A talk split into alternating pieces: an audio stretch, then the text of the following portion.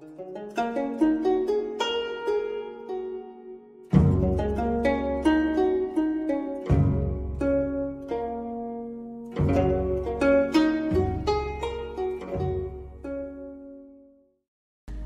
ngày thiền tập, thiền sư Khipapanyo Kim Triệu năm 1997 Ngày thứ nhì, Mục đích hành thiền minh sát tuệ.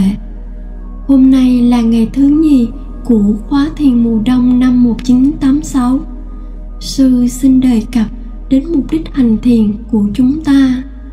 Nếu quý vị có đọc sách hay nghe thuyết pháp, thì quý vị thường thấy hay nghe danh từ a hay a la hán a la hán có nghĩa là gì? A la hán là bậc đại giác ngộ giáo lý của đức phật, là bậc thánh ứng cúng ứng cúng có nghĩa là người đáng thọ lãnh vật cúng dường của người tài gia. Và khi một bậc trong sạch như vậy thọ lãnh vật cúng dường, người thí chủ sẽ được hưởng nhiều phước báo, được sự an vui, hạnh phúc trong đời này cũng như trong đời sau.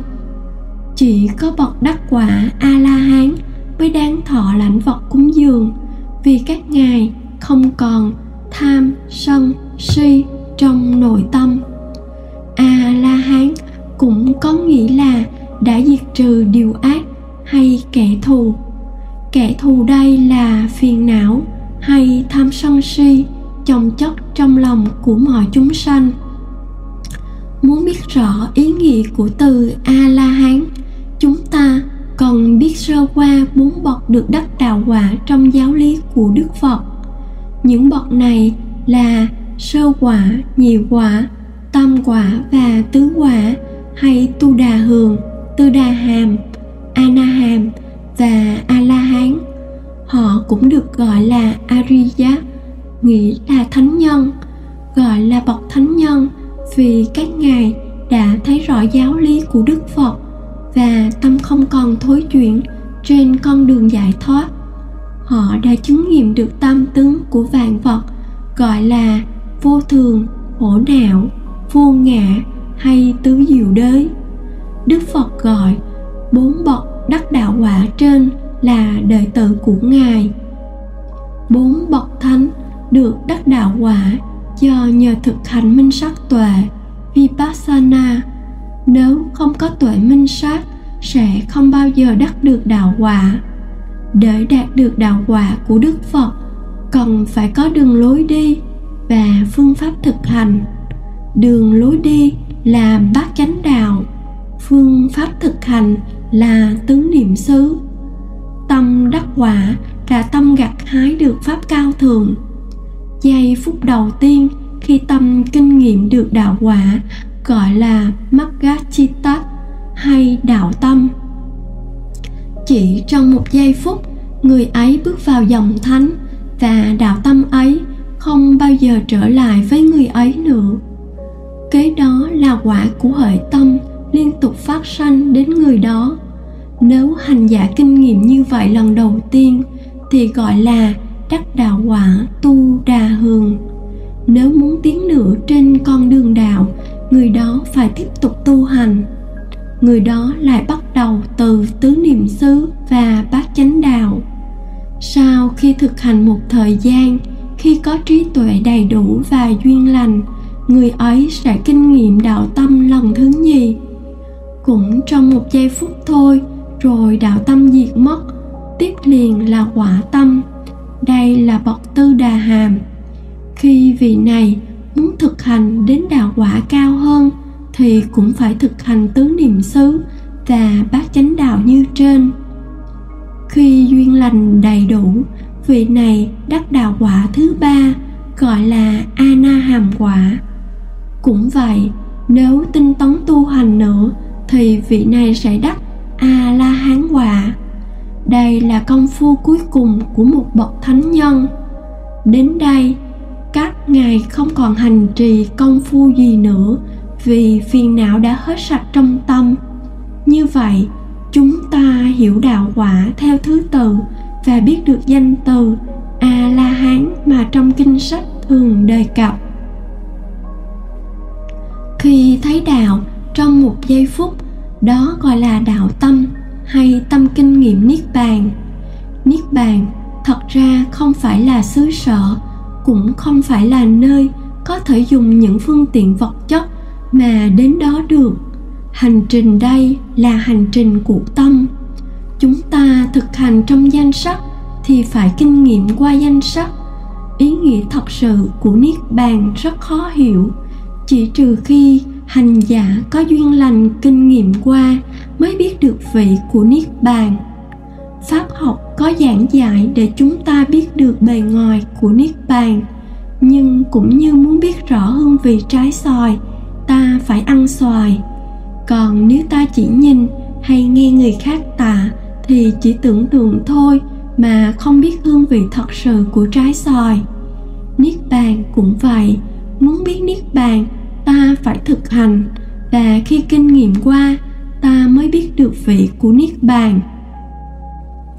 Đạo tâm có năng lực diệt trừ phiền não. Bậc sơ quả khi qua kinh nghiệm đạo tâm đắc được ba pháp. Một là người đó không còn chấp linh hồn hay có cái ta tồn tại mãi mãi, biết rõ trong con người có thân và tâm. Hai là hết hoài nghi tâm bảo, hiểu rõ phật, pháp, tăng. Ba là không còn giới cấm thụ, và người đó chỉ tin tưởng vào nhân quả, trì giới, bố thí, tham thiền mà không còn mê tín dị đoan. Bậc nhị quả, ngoài ba pháp trên, còn giảm bớt tham ái và sân hận quả thứ nhì, có khả năng làm tham và sân yếu đi. Vị này vẫn còn hai pháp chướng ngại đó. Hay còn gọi là hai kiết sự, chúng chỉ yếu đi thôi. Đến bậc tam quả anaham người đó diệt hẳn tham dục và sân hận. Người ấy không còn tham ái trong cõi dục giới này nghĩa là không còn dính mắc ở sắc tốt, thinh hay, hương thơm vị ngọt, thân xúc nữa bậc anaham chỉ còn dính mắt ở cõi sắc giới và vô sắc giới. Chỉ đến đạo tâm thứ tư, người ấy mới diệt phiền não hoàn toàn và chứng ngộ được đạo quả a la hán khi đắc quả a la hán các vị ấy không còn dính mắc ở cõi người cũng như cõi trời dục giới, sắc giới và vô sắc giới chẳng khác gì như ngọn đèn tắt vậy Bọt sơ quả hay tu đà hường, nhập lưu diệt ba sợi dây chứng ngại và không đi vào bốn đường ác đạo. Atula, ngạ quỷ, địa ngục, súc sinh. Người ấy chỉ sinh vào cõi người hoặc cõi trời và luân hồi nhiều nhất là bảy kiếp. Bọt nhị quả hay tư đà hàm, nhất lai chỉ còn trở lại thế gian này một kiếp thôi, vì tâm vị này đã giảm tham ái và sân hận.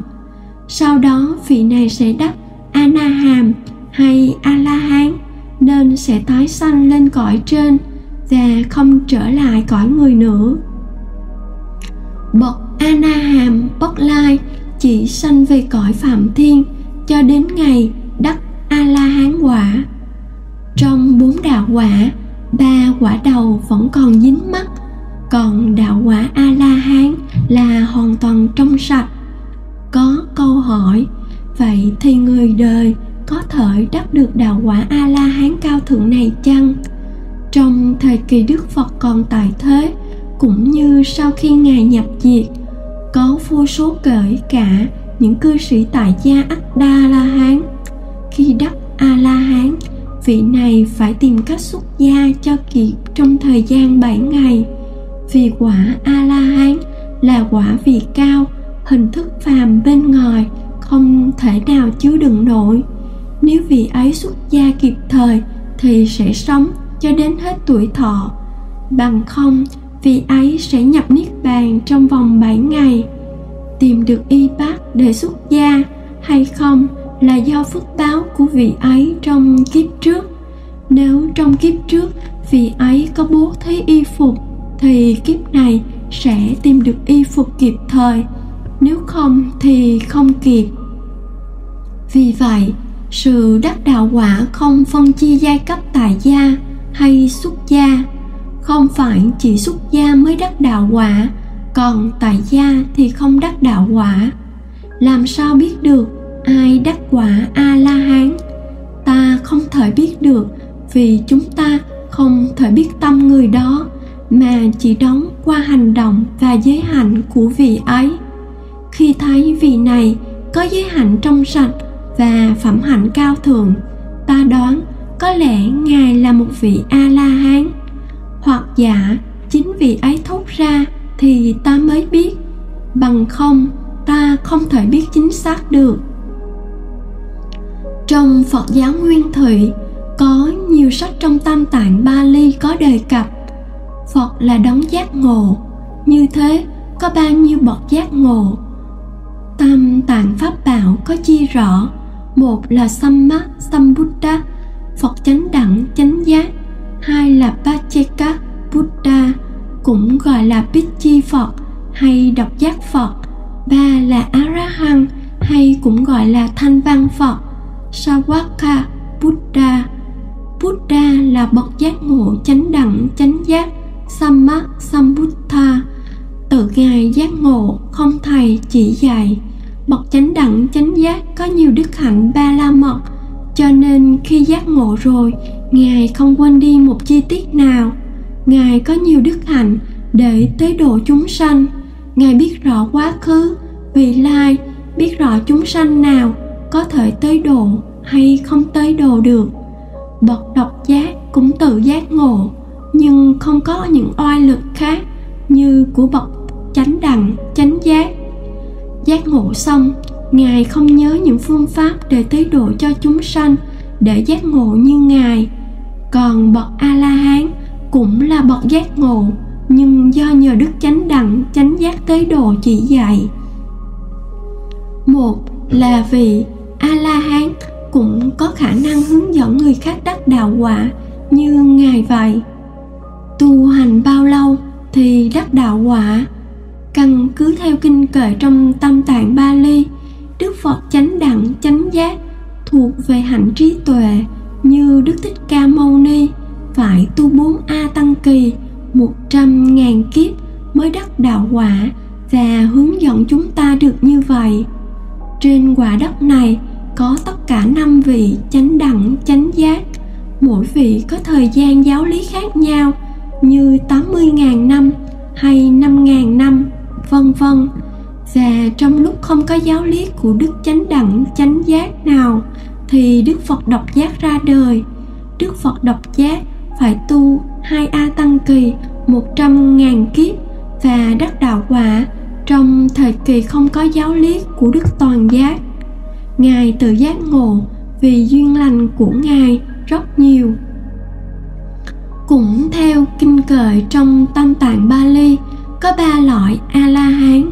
Một là A-la-hán thường, hai là Đại A-la-hán, ba là Đại đệ tử của Đức Phật sở dĩ có phân loại như thế là do các ngài có lời nguyện trong kiếp xưa có hằng hà sa số bậc a la hán thường các vị này tinh tấn tu hành trong một ngàn kiếp một kiếp mười kiếp hay một trăm kiếp vân vân. Đắc đạo quả a la hán và diệt hết phiền não trong tâm. Đại A-la-hán thì có 80 vị đã từng tu hành trong 100.000 kiếp trái đất. Những vị này đã dứt bỏ hết phiền não, còn có những pháp ba la mật riêng. Hết pháp bảo, còn Ngài Ca Diếp thì giỏi về luật. Còn Đại Đệ Tử Phật có hai vị là Ngài Xá Lợi Phất và Ngài Mục Kiền Liên – ngài xá lợi phất có trí tuệ và ngài mục kiền liên có thần thông bậc nhất trong hàng đệ tử của đức phật. Một vị đại đệ tử của đức phật tu một a tăng kỳ một trăm ngàn kiếp. Một a tăng kỳ bằng thời gian, một hột cải bỏ vào 14 km vuông mà cứ mỗi 100 năm mới bỏ được vào một hột. Vậy, ta thấy quả A-la-hán là mục đích chúng ta đang nhắm đến phương pháp thực hành ta biết được là nhờ đức phật kể lại khi hành trì tròn đủ, thì ta cũng có kinh nghiệm qua giáo lý ghi chép trong tam tạng hay do các vị thiền sư thuyết giảng. Sư đã hướng dẫn hành thiền các nơi trong 20 khóa đã qua. Riêng tại chùa Kỳ Viên này, Hoa Thịnh Đốn Hoa Kỳ, quý vị đã hành thiền được 12 khóa và đã biết cách thực tập trong các oai nghi. Khi tham sân si sanh lên, quý vị biết là tham sân si khi biết như vậy là quý vị đi trên con đường đạo. Thời gian giáo lý đến đây xin tạm dứt. Trước khi dứt, sư xin cầu nguyện, hồng ân tam bảo hộ trì cho quý vị. Được sự an vui, tinh tấn tu hành, mau đến nơi giải thoát. Nam mô bổn sư thích ca mâu ni phật.